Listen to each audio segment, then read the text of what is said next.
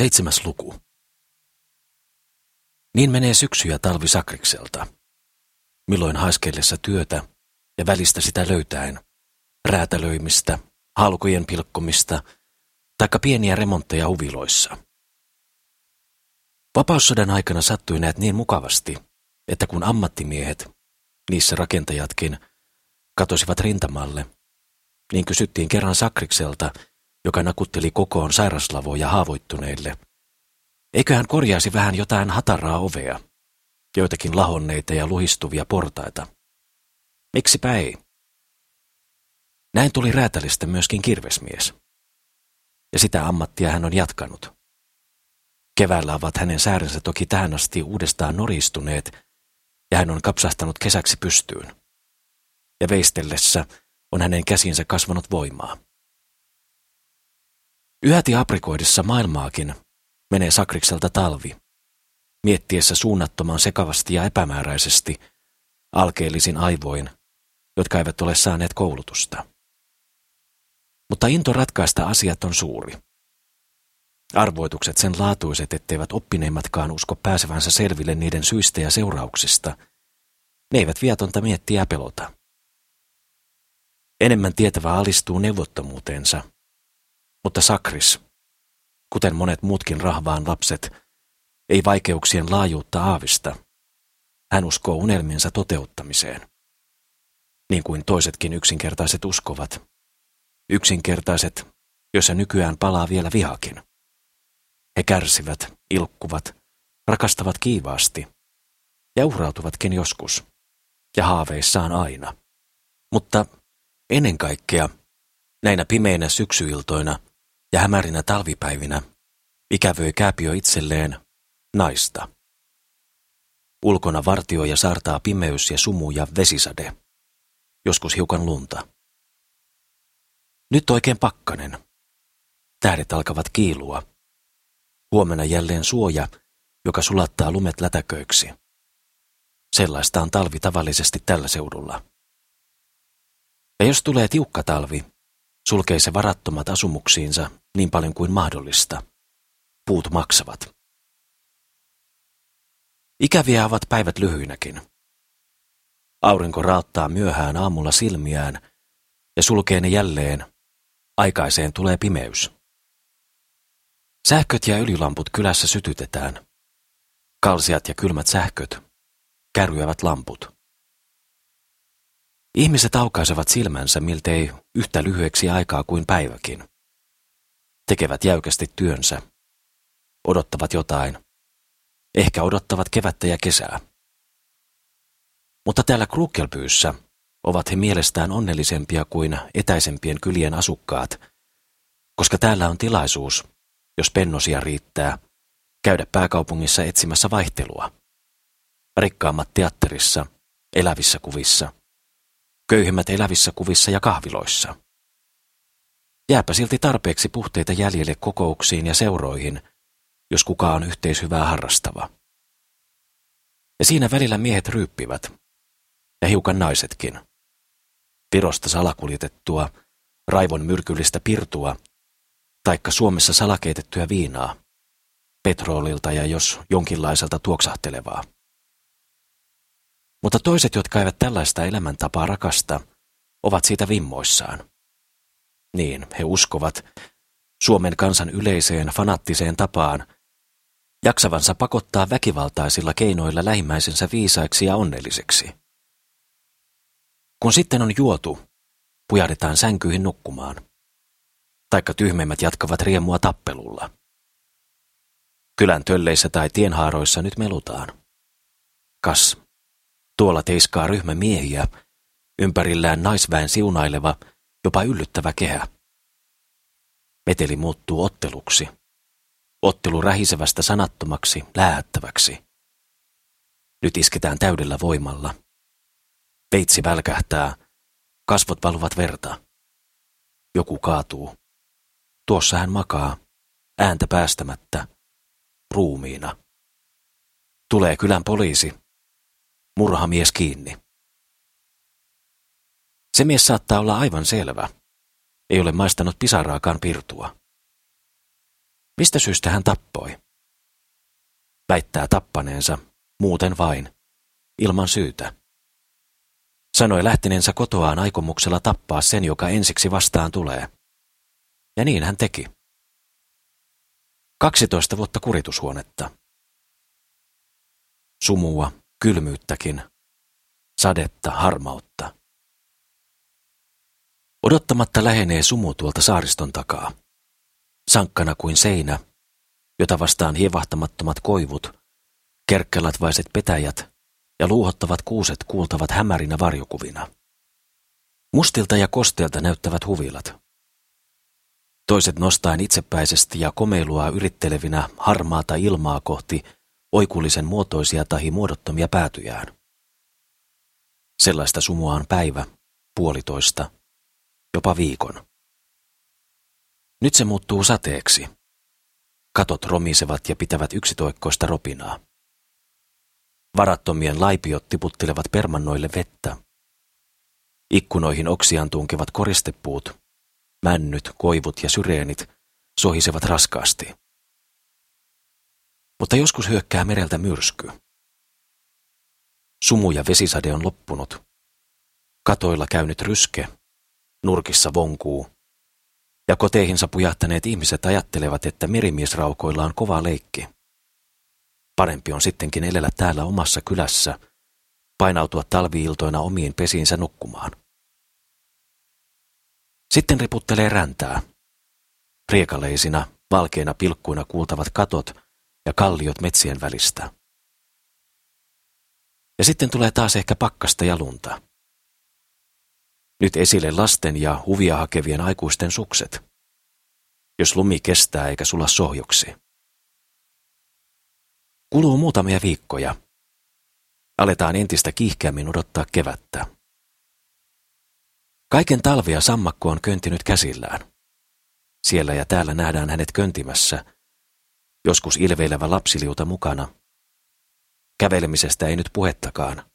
Sellaiset ovat hänen jalkansa. Ei. Lionneet rukkaset kädessä hän konttaa kalliopolkuja, viiputtaen tukkansa pellavaisia suortuvia milloin savivellissä, milloin lumessa. Ne eivät pysy aina takin napitetun kauluksen alla, jonne hän ne tunkee. Niin kuin venäläinen pappi hiuksensa, milloin ei ole pakko esiintyä juhlallisimmassa asussa. Tänään liikkuu Sakris halkoja akkaamassa. Tänään taasen on hän käynyt tekemässä jossakin huvilassa pienen kattilahyllyn, taikka pari kalalautaa. Sellaisina iltoina, jolloin tulee sietämätön puhelemisen ja maailmanparantamisen halu. Kiipeää rampa tuttaviensa ja naapuriensa luokse. Esimerkiksi kivimies Pärimanin murjuun ullakolle. Siellä on illalla lämmin, jopa kuuma. Sillä kivimiehellä hehkuu uuninsa edessä malminen kamiini, jonka kahdella reijällä ruuat keitetään. Yöllä se huone jäähtyy. Tuuli tunkee sisään hataroista seinistä, pullistuvien repaleisten ja sädevedestä mustuneiden seinäpaperien alta. Värimanin eukko tai rouva on tuikea, mutta keittääpä hän vieraalle kuitenkin kahvia. Etenkin jos Sakris kiihtyy kovasti moittimaan yhteiskuntaa. Itse Päriman hymyilee, raapaisee silloin tällöin päätänsä, jos asiat ovat hänestä oikein tukalat. Mutta yleensä naurahtaa epäuskoisesti ja sotkee viimein jutun. Alkaa kuulustella Sakriksen rakkausseikkailuita. Silloin Sakris heti kertomaan niistä. Ellevät Bärimanit ole kotona, pujahtaa rampa peltiseppä Savolaisen luokse, missä myöskin kivimies Bäriman ja useita muita työläisiä joskus käy. Savolaisella on väljemmät tilat kuin muilla. Keskikerroksessa. Hänellä on kaksi huonetta, melkoisen siistejäkin, eikä lapsia enempää kuin neljä. Sakris ei oikein pidä lapsista. Ne huutavat, ne sekautuvat aikuisten juttuihin, taikka häiritsevät itkullaan niin, ettei toinen saa ääntänsä kuuluville. Varsinkin lauantaina ja pyhäiltoina on savolaisen luona naapureita. Ja vielä enemmän isännän ja rouvan syntymä- tai nimipäivinä. Savolainen kuuluu nykyään ruvenneen kulashaamaan, ahnehtimaan ja rikastumaan. Tavallisesti ei hän tarjoa muuta kuin kahvia, mutta erikoisina juhlapäivinä on pöytä komeana. Siinä on rinkeli ja kahdenlaista sokeria. Ja oikeinpa kukkia. Eräillä vieraista on korkeat kaulukset kaulassa. Eräillä tulipunaiset kaulanauhat. Sillä maltillista työväkeä, reiluihin sosiaalidemokraatteihin lukeutuvia, ei täällä käy. Heitä onkin vähän, ja erillään muista he elävät. Jotkut ovat eronneet työväenyhdistyksistäkin. Heitä katsellaan siis karsain silmin. Ei myöskään hartausseuralaisilla täällä ole tekemistä. Niillä kylän kansalaisilla, jotka kuuluvat hihuleihin, taikka joko helluntaiseuraan tai helluntain ystäviin. Näillä kirkosta eronneilla ja omaa pyhempää oppiaan hapuilevilla on jälleen toiset tapansa viettää iltojaan. He kuuntelevat jossakin huvilassa puheenpitäjää, odottelevat tuhatvuotista valtakuntaansa ja maailmanloppua, joka tuo sen valtakunnan, ja josta he yksinään pelastuvat kunnialla, valituita kun ovat. Ja omaan uskoonsa ja aprikoimisiinsa sulkeutuen, he varavat itselleen muonaa maailmanlopun tuokioiksi, joita ei tulekaan. Ja elävät muuten melkeinpä kuin muutkin, tavallisina, heikkoina, itsekkäinä ihmisinä. Ei, peltiseppä savolaisen kekkereissä ei tapaa niitä, joita savolainen sanoo uskon narreeksi. Täällä istutaan punaiset nauhat kaulassa, tai muutamalla valkea, pieni rusettikin, jalassa kiiltävät kengät. Päät punoittavat, sillä kahvinkeitosta kuumentunut keittiö ja vierasjoukosta lämminyt sali hikoiluttavat. Siinä sitä istutaan, juhlallisina ja niskat jäykkinä. Katsellaan uutta piironkia, sen isoa peiliä ja paperikukkia. Savolaisen tyttöset ovat vaaleissa leningeissä, hajalle kammatuin hapsin. Muut lapset leikkivät, tappelevat tai kuuntelevat suu auki isojen juttuja. Kovin arkoja ollaan arvoasteista, jos seurassa on ketä pomo- tai mestarimiehiä. Peltiseppä Savolainen, vaikka hän tekee työtä toisten verstaassa, on tietysti mestari. Samoin nuori poika, joka harjoittelee mekaanisessa pajassa, on monttööri. Lämmittäjä on konemestari. Hänen vaimonsa ei ole palis rouva, vaan konemestarin rouva, jos tässä tilaisuudessa on läsnä joku, ken voi kehua olevansa hänen tuttavansa. Muuten hän on tavallinen akka.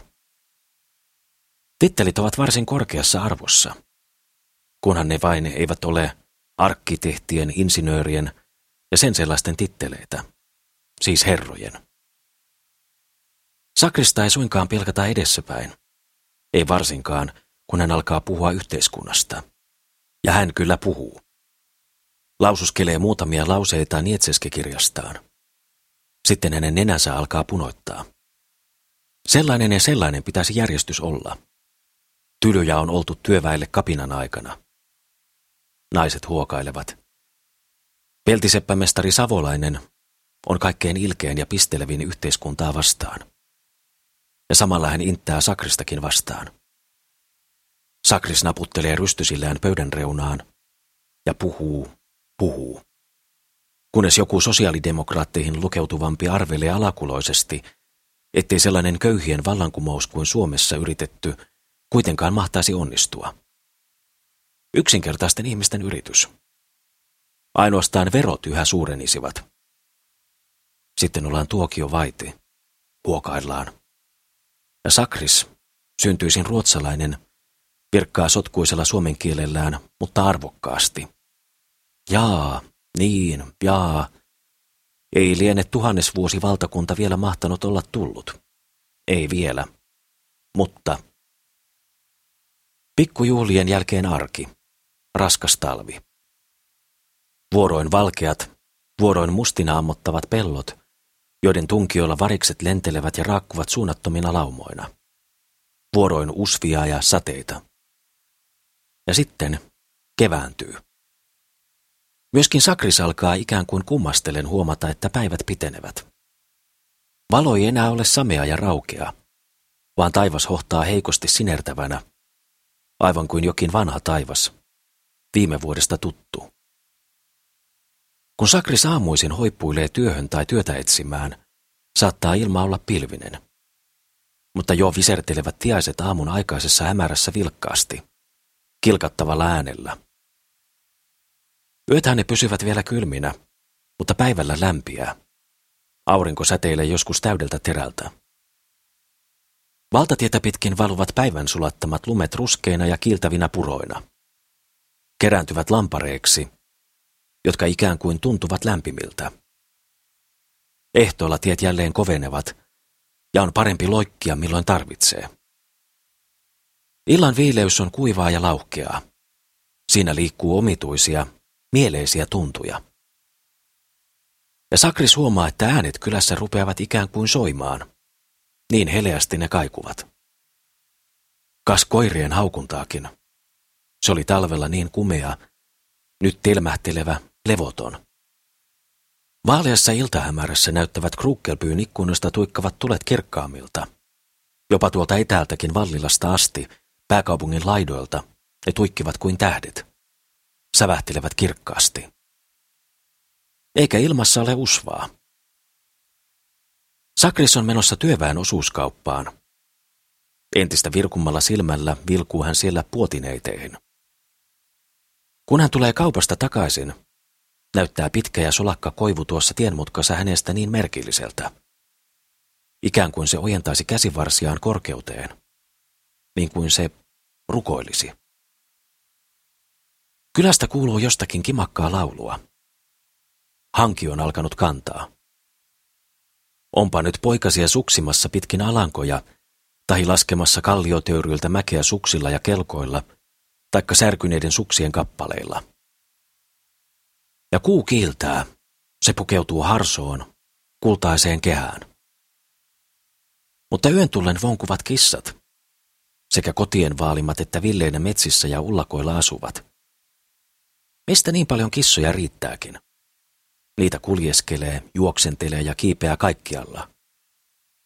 Ne ryntäävät pinoille ja tähystelevät teille. Kapuavat katoilla ja kulkevat pitkin räystäitä, joista jääpiikit riippuvat suurina hetaleina. Sakris menee kotiinsa. Aivan hänen ikkunansa edessään jono halkoliitereitä. Niiden takana ja naapurin lankkuaidan välissä kasvaa väärä ja latvasta typistetty mänty. Sakris lähtee liiteriinsä hän säpsähtää. Mitä kuuluikaan? Niin kuin etäistä väkijoukon hurraamista. Sitten yhtäkkiä huuto, kuin jotakuta murhattaisiin. Kissat ne siellä liiterissä. Penteleet. Ne huiskaattavat peljestyneinä pois. Yksi pysähtyy palstan reunaan ja alkaa siellä naukua. Itkee kuin pieni lapsi.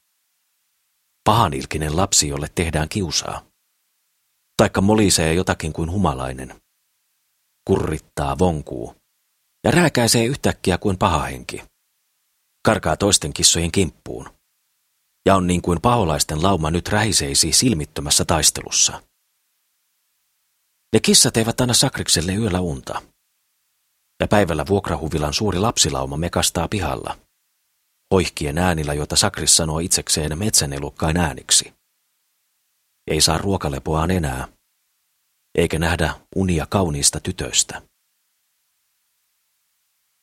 Kahdeksas luku. Myöhemmin keväällä, kun kissat jo lepäsivät naamat naarmuisina, korvat raapimisesta pöhöttyneinä ja kurkut käheinä huvilain portailla ja aidoilla, ja lapset kirkuvat yhä kovemmin, ja koirat juoksivat kujilla, silmissä ihasteleva ja malttamaton hohde. Myöhemmin keväällä, kun alastomat koivut saivat punertavan värin, Silloin näki Sakris Kukkelman merkillisen unen. Ihmeellisempi se oli kuin hän oli pitkiin aikoihin nähnyt. Minkälainen uni?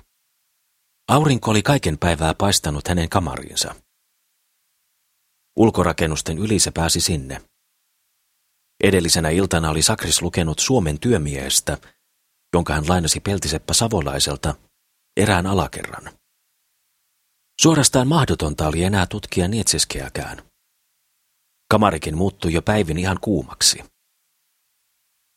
Siinä alakerrassa oli pitkä kuvaus jostakin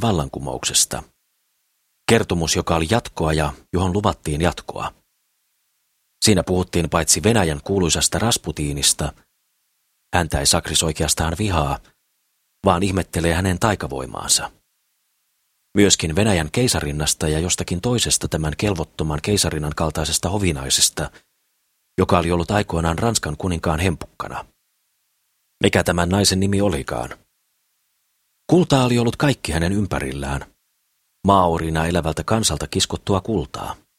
Verta. Sakris vimmastui lukiessaan, että kuninkaan, ja tietysti samalla myöskin tuon hempukan, aamukahvikin oli tullut maksamaan 200 000 markkaa vuodessa. Kahden hengen aamukahvi. Mutta tietysti oli kymmenet pikentit varastamassa niitä aamukahvirahoja. Maakuopissa elävien talonpoikien ja työläisten rahoja.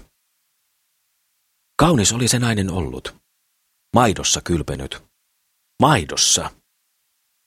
Ja Sakris lensi valkeaksi suuttumuksesta, kun se hempukka oli muka tehnyt mielestään yhteiskunnallista hyötyä rakennuttamalla sellaisena porsliinitehtaan, jossa valmistettiin ruusuja. Koristuksia ylhäisten piirongeille. Sellaiset maksuvat tavattomasti kansan varoja. Nuo naisellisen turhamaisuuden keksinnöt. Mutta sittenpä tulikin toinen peli. Vallankumous.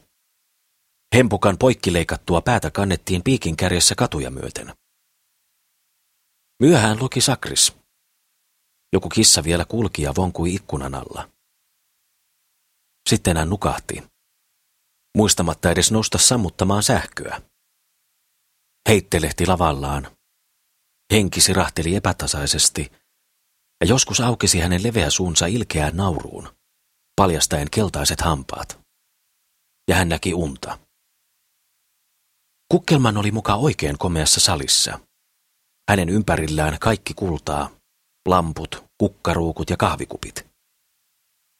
Ja Kukkelmanilla oli toverina siellä oikein nuori ja kaunis, joka sitten yhtäkkiä muuttui Venäjän keisarinnaksi, tai tuoksi maidossa kylpeneeksi hempukaksi. Ja heillä oli yhdessä hauskaa. Sakris istui maassa hänen jalkojensa juuressa ja puhui hänelle palavasti ja viisaita asioita. Pikentit kantoivat koko ajan heille kahvia ja omenoita ja päärynöitä ja appelsiineja ja marjahilloilla siveltyjä vehnäsvoileipiä. Mutta sitten näki Sakris jotakin merkillistä ja pelottavaa. Näki oman päänsä irrallaan ruumiista. Arvokkaan ja kauniin, kiharaisen päänsä. Kellertävistä hiuksista hän sen tunsi. Mutta se pää oli leikattu poikki. Kaulasta valoi vielä hyytynyttä verta. Valoi niin kuin suonet olisivat kaulasta yhä riippuneet. Ja kuitenkin, tuo pää oli elävä. Se puhui. Sakris itse näki oman päänsä, vaikkei hänellä ollut enää päätä, eikä siis silmiäkään. Hän ihaili kasvojaan, ei kuvastimesta, vaan omasta päästään. Katseli komeaa tukkaansa. Oli näkevinään edessään aivan kuin venäläisen papin, taikka itse Rasputiinin. Ja yhtäkkiä hymyili se irtileikattu pää. Naurahti hänelle iloisesti ja veitikkamaisesti. Sakris näki sinisten silmiensä vilkuttavan hänelle tuttavallisesti. Kohottaen sormeaan pää sanoi hänelle aivan selvästi. Sinun pitää ottaa se nainen, joka nyt tulee. Ja vielä sanoi pää uudestaan ne sanat.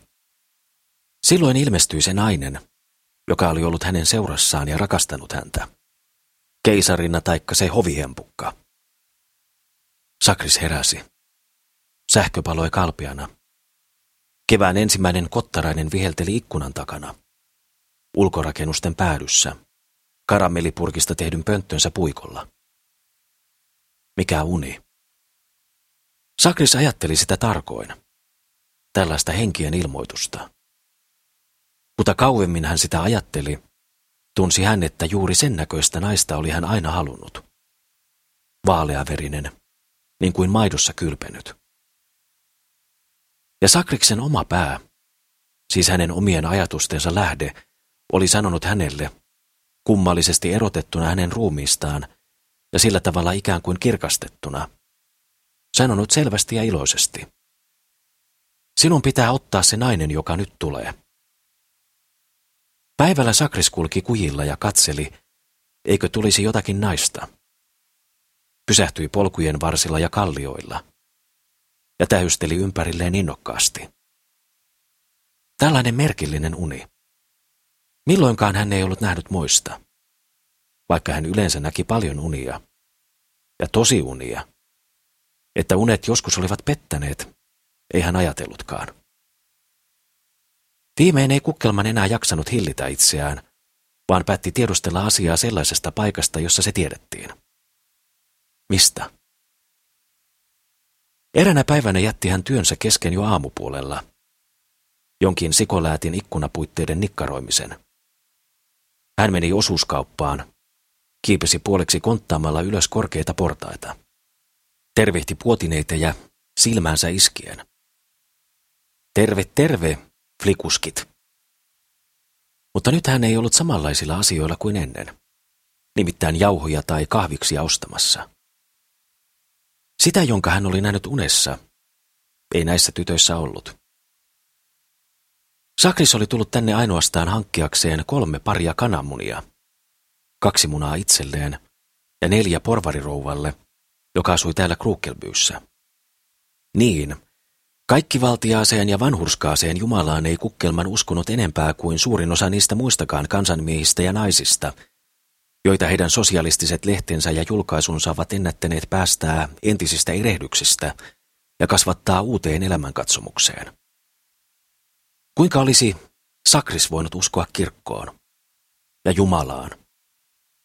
Nuo iankaikkiset papithan siunasivat esimerkiksi sotaan lähteviä sotamiehiä vastoin sitä käskyä, ettei saa tappaa. Ja keskiaikaisten kirkkoruhtinaiden tavalla he kantoivat tarkasti veronsa, eivätkä eläneet köyhistä köyhimpinä, vaikka Kristus käski luovuttamaan toisen hameensa lähimmäiselleen, jos kenellä on kaksi hametta. Samapa lienee, onko kysymyksessä hame tai palttoa, tai muut vaateparsellit ja omaisuus. Ei. Sakris uskoi pitkätukkaisiin miehiin, tautien parantamiseen ilman lääkärin apua ja uniin ja ennustajarouviin. Uskovathan povareihin hienommatkin, sellaiset, jotka uskovat kyllä kristinoppiin. Suorastaan pakko oli uskoa tällaiseen rouvaan. Hän oli ennustanut monta kertaa ihan totta, salaperäisellä tavalla. Hänen luonaan käytiin paljon. Leidit ja rouvat aina Helsingistä asti. Niin tarkkaan osasi hän tulevat asiat, sekä menneetkin.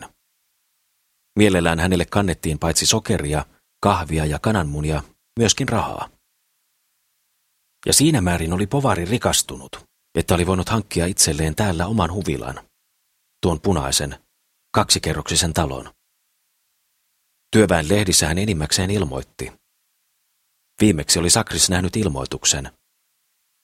Elämällä ei ole raiteita, mutta joka tahtoo löytää raiteille – se tulkoon kruukkelpyyhyn. Ennustetaan unista ja kananmunista. Punaiseksi maalattu, valkeilla ikkunanpielille somistettu huvila on kalliolla.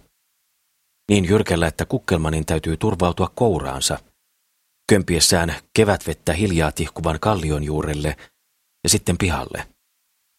Toisessa kädessä paperipussi ja siinä kananmunat. Pihalla, jossa ei ole aitaa eikä rajaa, joka yhtyy ilman muuta lehdettömään koivikkoon. Hän seisahtuu jännityksessä ja odottaa ihmettä. Ennustaakohan rouva hänelle samaa kuin uni? Mutta kesken kaiken vilkaisee hän julmasti ympärilleen. Tänne on kerääntynyt leikkimään ja kirkumaan lapsiparvi, josta muutamat pilkkaavat häntä ja uskaltavat nykästäkin jo hänen paperipussiaan. Sakris ärähtää. Missään hän ei ole nähnyt näin kelvottomia lapsia ja vielä kerran uhkaavasti taaksepäin käännyttyään pääsee hän pakoon, huvilan portaille ja eteeseen.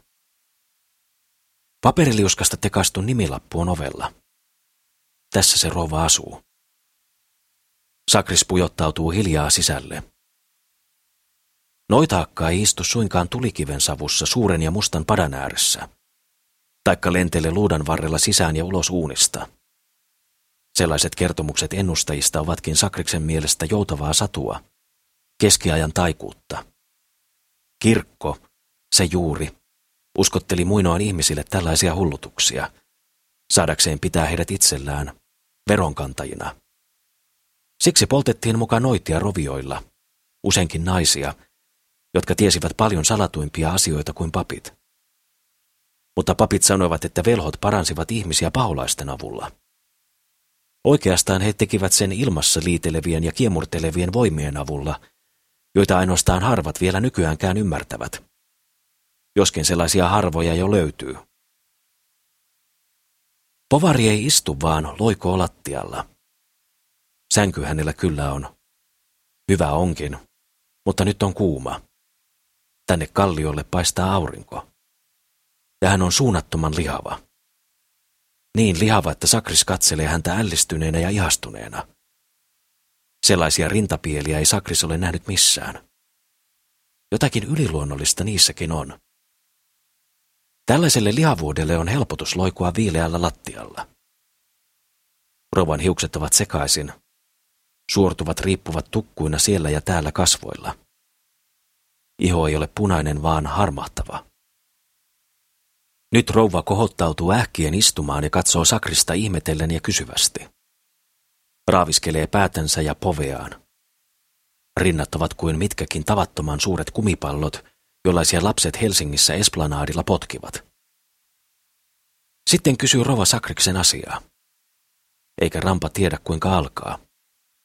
Ilmoista kukkelman ensin puhuu, ja nykyisen ajan mutkallisuudestakin. Sakris ei aavista, kuinka oikeastaan olisi elettävä.